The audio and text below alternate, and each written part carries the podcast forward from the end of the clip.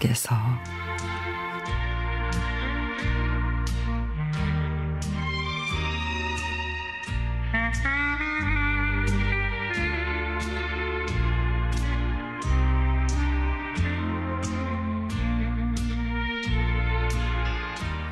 미안해. 오늘 조금 늦을 것 같아. 병원에 사람이 많네. 오랜만에 35년 지기 친구들을 만나기로 해서 지하철 타고 가는데 문자가 옵니다. 왜 어디가 아픈 거야? 천천히 일 보고 와. 병원이라는 말에 은근 걱정되기도 하고 이제는 아플 나이기도 한데 그저 아프지 않고 매일 건강하게 살 수 있기를 바라는 요즘입니다.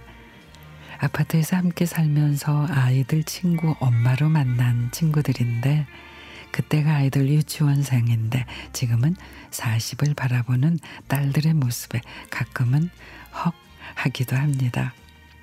우리가 그만큼 늙었다는 거니까. 약속 장소인 건대 입구에 도착하니 한 친구는 벌써 와 있습니다. 일찍 왔네. 오랜만이다. 잘 지냈지?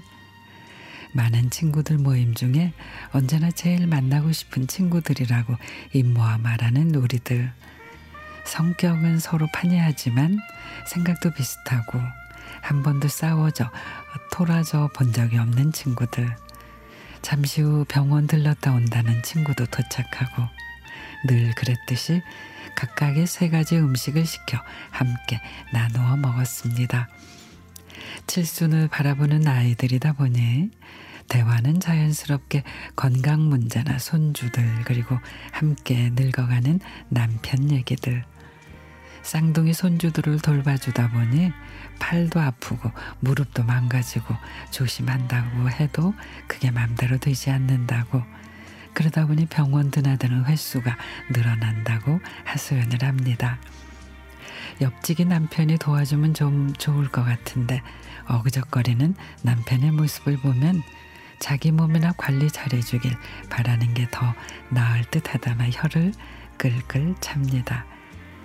한 친구는 치매로 요양원에 모신 엄마를 가끔 가서 뵙는데 늘 갈 때마다 울컥해서 발길 돌리기가 정말 마음 아프다고. 그럼요.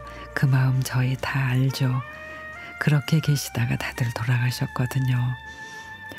효도라는 건 살아계실 때 잘해야 하거늘 안 계시니 발을 동동 구르는 불효를 저지르고 있는 게 우리네 현실이네요.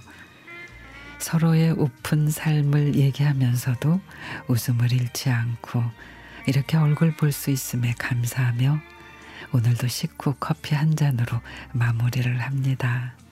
친구들아, 아프지 말고 건강하게 잘 살자.